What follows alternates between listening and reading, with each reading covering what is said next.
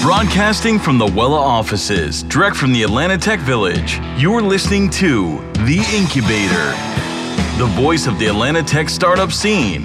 The Incubator is a show featuring weekly interviews with Atlanta based startup founders, influencers, and entrepreneurs. Who they are, what drives them, and how they plan to change the world. Today's show is made possible by Wela, helping you on your financial journey every step of the way. And now, here are your hosts, Trisha Whitlock and Todd Schnick. All right. Good morning and welcome back to The Incubator. I'm your host, Todd Schnick, joined by my friend and colleague, Trisha Whitlock. Good morning, Trish. This is going to be a fun conversation. Good morning. Yeah, I've been a long time fan of this group, so I'm excited to see what they have to say. What's All been right. the updates? Well, let's get to it. We're joined this morning by Cory Hewett. He's the CEO of Gimme Vending. Cory, welcome to the show. Thank you. Good morning. Well, good morning. Thanks for making out some time to join us. I know you're a busy fellow, but uh, before we get into our conversation about Gimme Vending, take a few quick seconds, the audience a bit about you and your background. Well, I'm an undergraduate student from Georgia Tech, although I don't know how uh, that plays out when you haven't taken classes in a while and you've been so focused on your startup. But uh, I got started in vending in early high school and grew my route throughout high school and started to see some problems that could be solved with technology. So when I did make it to Georgia Tech and when they gave me some know how, some team, and some cash to work on it, uh, is really exciting for me. It's very exciting. So, kind of give us the 36,000 level view of what is Gimme Vending? How does it work? How is it disruptive? At the 30, 36,000 foot level view, we're connecting vending machines to the internet so we can help the owners of those machines make more money by answering questions about when they need to go to what machines with which products. I never in a million years would have thought of something like this. I mean, it's just staggering to me. You mentioned something that I want to explore too that you got into vending when you're in high school.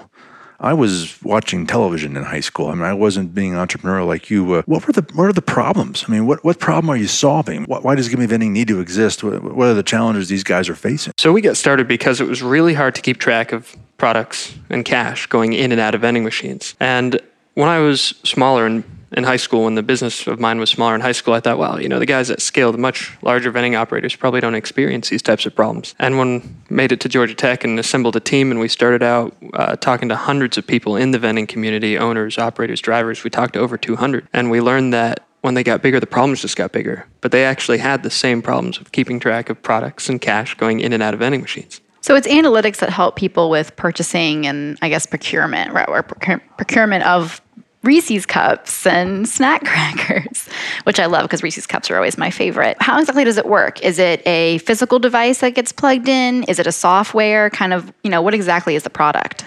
It's hardware and it's software. So we have to connect old vending machines with 30 year old communication technology to the encrypted wireless data standards of today. So we build hardware that the people who refill the machines carry and plug in in one step and leave there for the rest of time. And once our hardware is installed in a vending machine, then it can start reporting all the data back. The driver then carries an iPad which runs our software and it collects data from the field, data that is entered from the driver, data that's collected wirelessly from the vending machine through our hardware, and other environmental data, and it's sent up to the cloud and integrated with the vending machine owner's backend. So if Trisha takes out all the Reese's pieces out of a machine, the driver will know that and then when they make the next effort to supply that, they know they can that'll adjust their travel load of what they're bringing, right? I mean, is that is that kind of the point? I mean, I, you mentioned pre-show about how you inv- are deeply involved in the supply chain. I can having that kind of access to data changes everything in terms of how you prepare all these deliveries, right? Exactly. Some of the more sophisticated operators are preparing things before their driver goes out. So the driver will get a box of what they put in the machine. And it's really important you, you understand what's selling, what's selling well, what's selling poorly. One of the more fundamental challenges for a lot of these owners is just business intelligence in general. When we first got started with our first customer, uh, they were surprised to learn how many machines they actually had in the field deployed than what they thought they had in the field wild. deployed. And yeah, they were off uh, considerably. So we're, we're helping them answer questions not only about what do you bring with you, but where, how many machines do you have? Where are they? When's the last time they were stocked? What's inside of them? And where and what do you bring back next time you go there? Now, how big is this market? I mean, you go to a pool and you see one. You go to school. Some schools have them, right? How, where? How many are out there? And what do you think is you know possible for you all to kind of start start your takeover? Well, schools are an interesting one because of the recent legislation changes on what you're allowed to sell to children. But uh, other than that, there's well, it depends on who you ask. Coca Cola thinks that there's 6 million vending machines in America. Uh, the organization of vending machine owners called NAMA uh, claims that there's only 4.5 million, but we'll, we'll tend towards 6 million. I mean, we like Coke on this show. They're a local favorite. Oh, we love Coke everywhere, right? so there's about, let's just call it five. There's about 5 million vending machines in America. And there's somebody making a purchase from one of those 581 times a second in America. And that's contributing to over $20 billion industry. But we're not targeting Coca Cola actually right now. And we're not actually targeting people who are like me, the mom and pops, and the individuals with 26 vending machines. We're targeting people right in the middle of that. And there's about 2 million vending machines in that market for us. I want to go back to your high school years and why you got into the vending business. Uh, like I said, I, w- I was certainly not thinking entrepreneurially like that when I was that age. Trish, it seems like every cool story of every entrepreneur who builds some amazing company, especially if, if he or she is in, in their 20s, they've been entrepreneurial a long time before that. Uh, what, what fed that spirit? Why did you open up a vending business in high school? I mean, walk us through how, how that started. Oh, man. Uh, parents told me they weren't going to buy me a car. Oh, yeah. And I wanted to drive a car. And I didn't want to drive, uh, you know, an average car. I really wanted a cool car. I thought it would, you know, help. Help with the ladies. Yeah, exactly.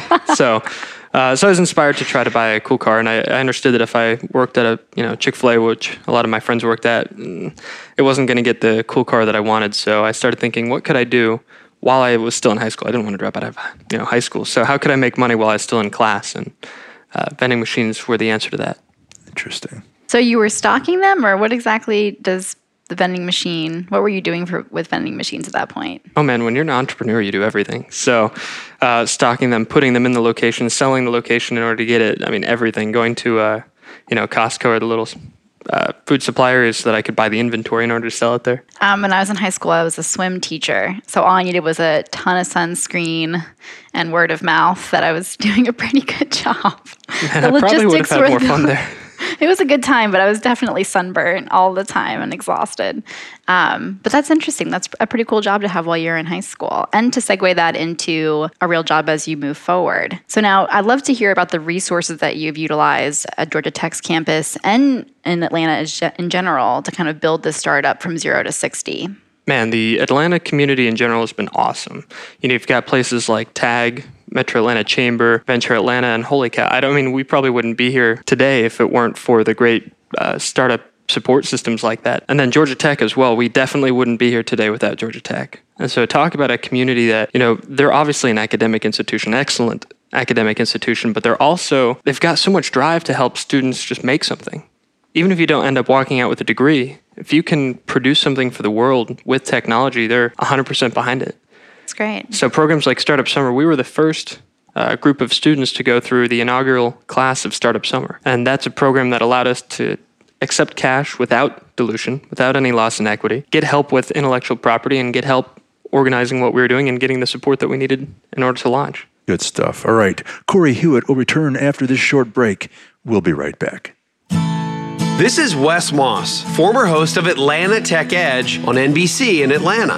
I'm here today, though, to talk to you about my new digital financial advisory firm, Wela. Wela is an Old English word that means wealth. Several years ago, my team realized there were too many people who needed help with their financial strategy, but couldn't get the help they needed because they didn't reach the high investment minimums of many financial advisory firms. To answer this need, we developed Wela, a digital platform that allows us to help people just like you get free financial advice and tools to better manage their finances. We also offer online investing and the ability to work with your own investment advisor with no minimums. Learn more at yourwela.com. That's Y O U R W E L A.com. All right, we're back with Cory Hewett, the CEO of Gimme Vending. All right, so I've kind of watched you guys almost from the beginning, so it's exciting to see how far you all have come. I know a recent award that you guys have received that's a pretty big accolade, especially in the Atlanta ecosystem, is an award from TAG um, on their business launch competition. So I'd love to hear more about the competition, what you all won, and then what you're planning on doing with the prize money. Gotcha. So we won the TAG business launch competition uh, earlier this summer, and that was for us a huge victory. That's big, we're, yeah. Oh, we were really excited uh, about that. We went head to head against, I think, over 100. Maybe it's 140 different uh, companies in Atlanta, and it went through several stages where it went from 140 down to just like 60, then down to 20, and then down to eight, and, then eight, down to one, and then down to one, and then there was one, and we were the one. Uh, but the eight that we went up against, uh, well, the seven we went up against, there were eight total finalist companies were all really, really good. Truthfully, you know, I think any of the eight could have won, and it would have been, you know, still an excellent and exciting event. Uh, but we're we're grateful to the people that the judges that were there that saw the technology that we're building and saw the impact that this could have not only for uh, vending machines but also for the entire community of people who rely on vending machines to make a living. So I know the prize pack was pretty large. It was service providers all over town throwing you know some love your way and then also $50000 from tag so what are you planning on doing with that prize money yeah, the, the cash definitely helps uh, yeah. a startup, especially when it doesn't dilute your equity. Uh, so we're using that money right now for hiring. Uh, so as soon as we finished uh, with the competition, we hired our first full time employee to help us with deployments so that we could get more customers set up more quickly. Uh, and we're going to continue that trend. Uh, we're going to need more technical help and more sales help and the money is going toward building out our team so that we can support more customers more quickly. Are you currently fundraising? We are currently fundraising. Tell us more about that. Wow, and, uh, a time consuming process, but uh, yeah, we're in the process of raising half a million dollars right now, uh, and that'll take us for the next 24 months to make sure that we can continue to accept more customers and continue hiring and building out the team to support these new customers. Oh, that's very cool. So uh, you touched on it, but tell go a little deeper on the team uh, and, and uh, as you raise this these funds, uh, kind of talent you're looking for.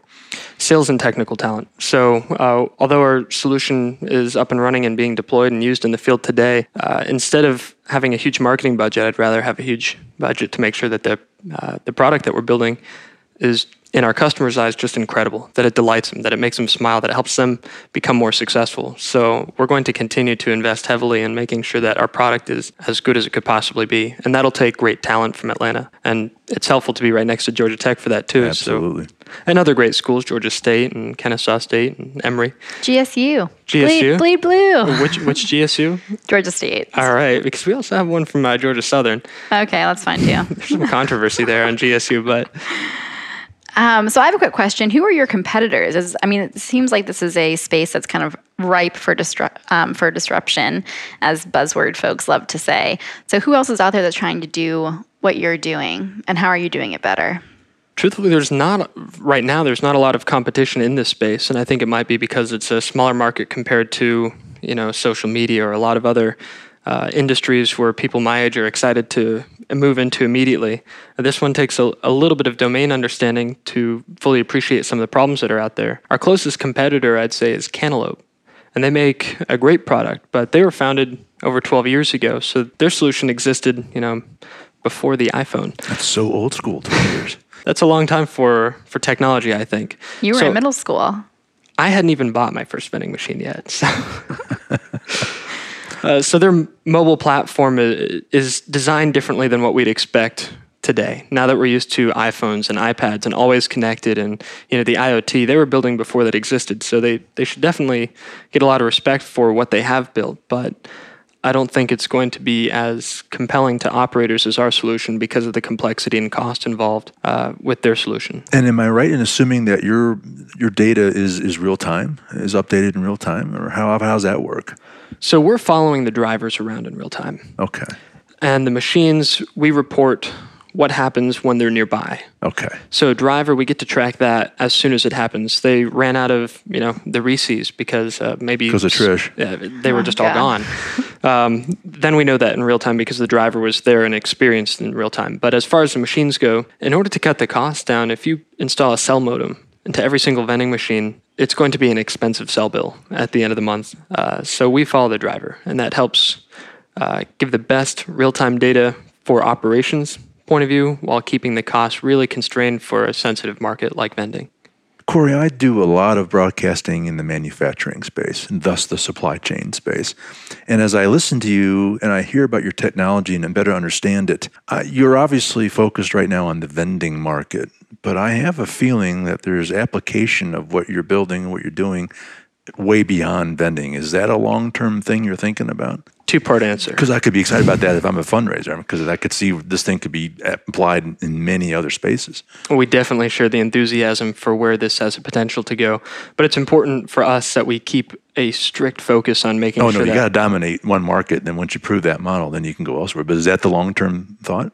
I think there are a few industries that are also ripe for disruption that are right adjacent to vending. And one of those would be DSD, direct store delivery. It's basically the vending supply chain problem applied to grocery stores. And so they use a lot of similar technology. The hardware that we'd need to build, we're already building. Uh, the software that we need to build, we're, we're already building. So we think that there are a few adjacent areas that would be really exciting to move into that have even larger opportunities. Absolutely. They have uh, Reese's Pieces at grocery stores too. They, Trish. they better. Yeah. but it's just more fun to put your money in.